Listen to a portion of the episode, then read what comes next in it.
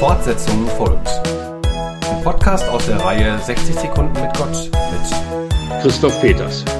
Das Thema der Woche heißt Ebbe und Flut. Fortsetzung folgt. Garantiert auch nach dieser Woche.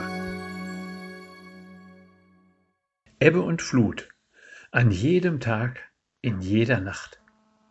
Nicht ganz so häufige Phasen wie die zwölfeinhalb Stunden, aber doch in ständigem Wechsel überwältigt mich einmal das Gefühl des Glaubens an meinen Gott.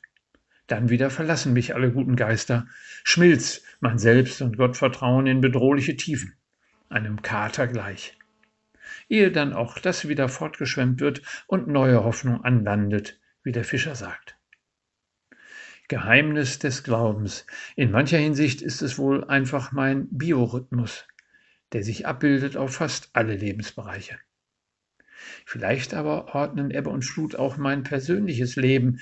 Er hat mich und alle Kreatur gestellt zwischen Erde, Sonne und Mond.